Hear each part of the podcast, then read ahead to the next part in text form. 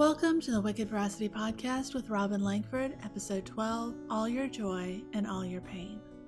I'm not what most people consider overly emotional. If I'm being honest, they probably don't think I'm even moderately emotional. In fact, I often joke that I'm Vulcan. If you're a Star Trek nerd and you get that, I love you. If you're like, oh, what now? I still love you, but for the love of the Federation, go watch some Next Generation Voyager or Discovery. Back to Vulcans. They are well known for their logical and dispassionate approach to life, but what many people don't realize is that they embrace logic as a form of self preservation. Surak introduced the principles of logic to his people in the hope that through embracing and cultivating logic over emotion, the Vulcan people would be able to rein in the savage nature of their emotions and create a stable and orderly society. It totally worked. All nerddom aside, they weren't emotionless. They felt things deeply, but they managed their minds with logic and that's what I tend to do. But the thing is, while it's completely possible for me to maintain a neutral emotional range most of the time, that doesn't really allow me to experience the full spectrum of joy and pain that should be part of being alive. It's mind numbing to be neutral all of the time. The feeling of being alive comes from the diversity of emotions we have the ability to experience. I totally understand why you would want to avoid pain. I get it. I'm an expert at compartmentalization, suppression, and even some good old fashioned repression. If an emotion is overwhelming to me, I've been known to completely delete the memory from my database and forget that the experience ever happened. I don't recommend this, by the way, it's just something that happens in my brain as a defense mechanism. Some people think it sounds like a superpower, but it's really not. It slows growth and leads to all kinds of secondary problems.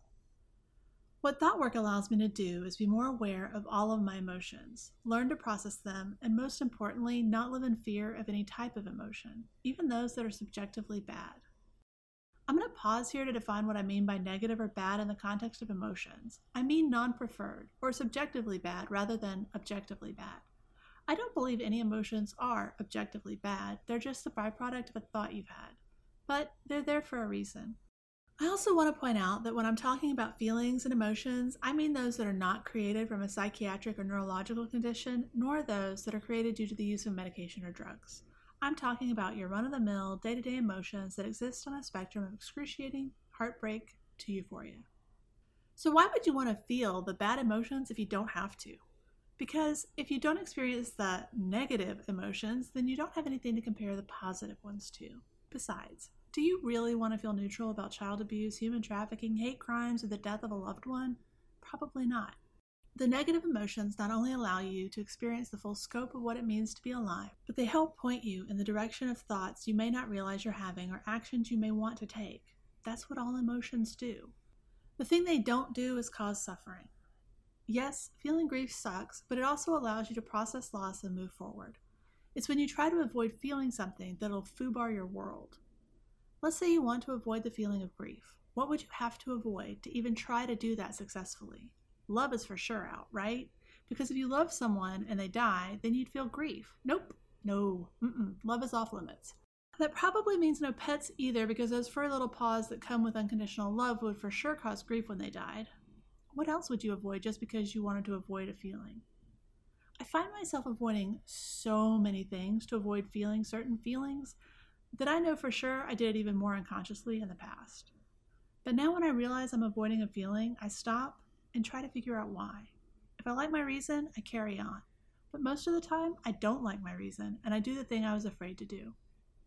Because usually, the only thing you accomplish by avoiding accidentally feeling an emotion in the future is intentionally feeling it on purpose as you try to avoid it. Think about grief.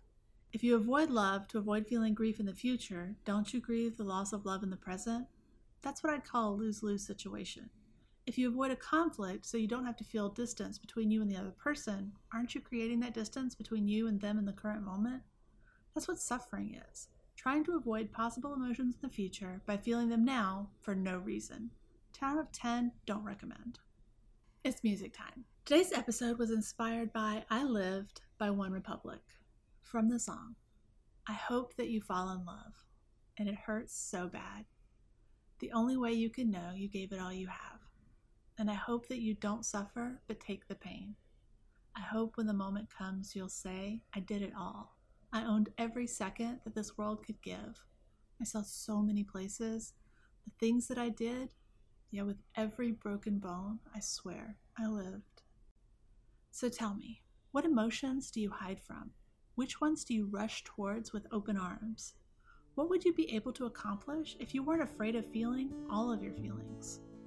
Spend time with these questions and see what comes up. If you're feeling frisky, hit me up on Instagram where I'm wicked.veracity and share your answers with me. Until next time, my wish for you is that you live a life filled with the full spectrum of human emotions.